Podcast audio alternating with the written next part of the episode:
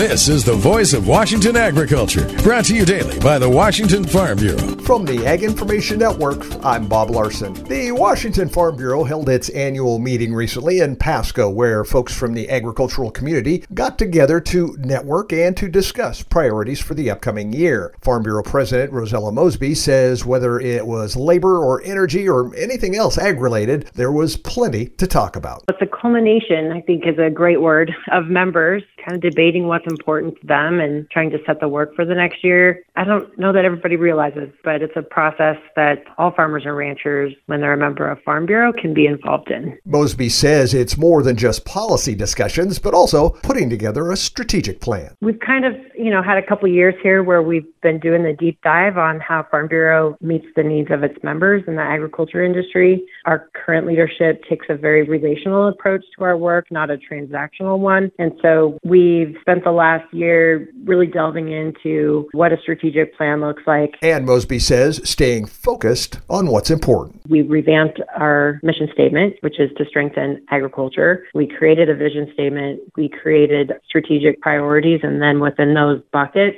are action items the state board prioritized. Tune in tomorrow for more on the Washington Farm Bureau's annual meeting. Voice of Washington Agriculture, presentation of the Washington Farm Bureau and the Ag Information Network.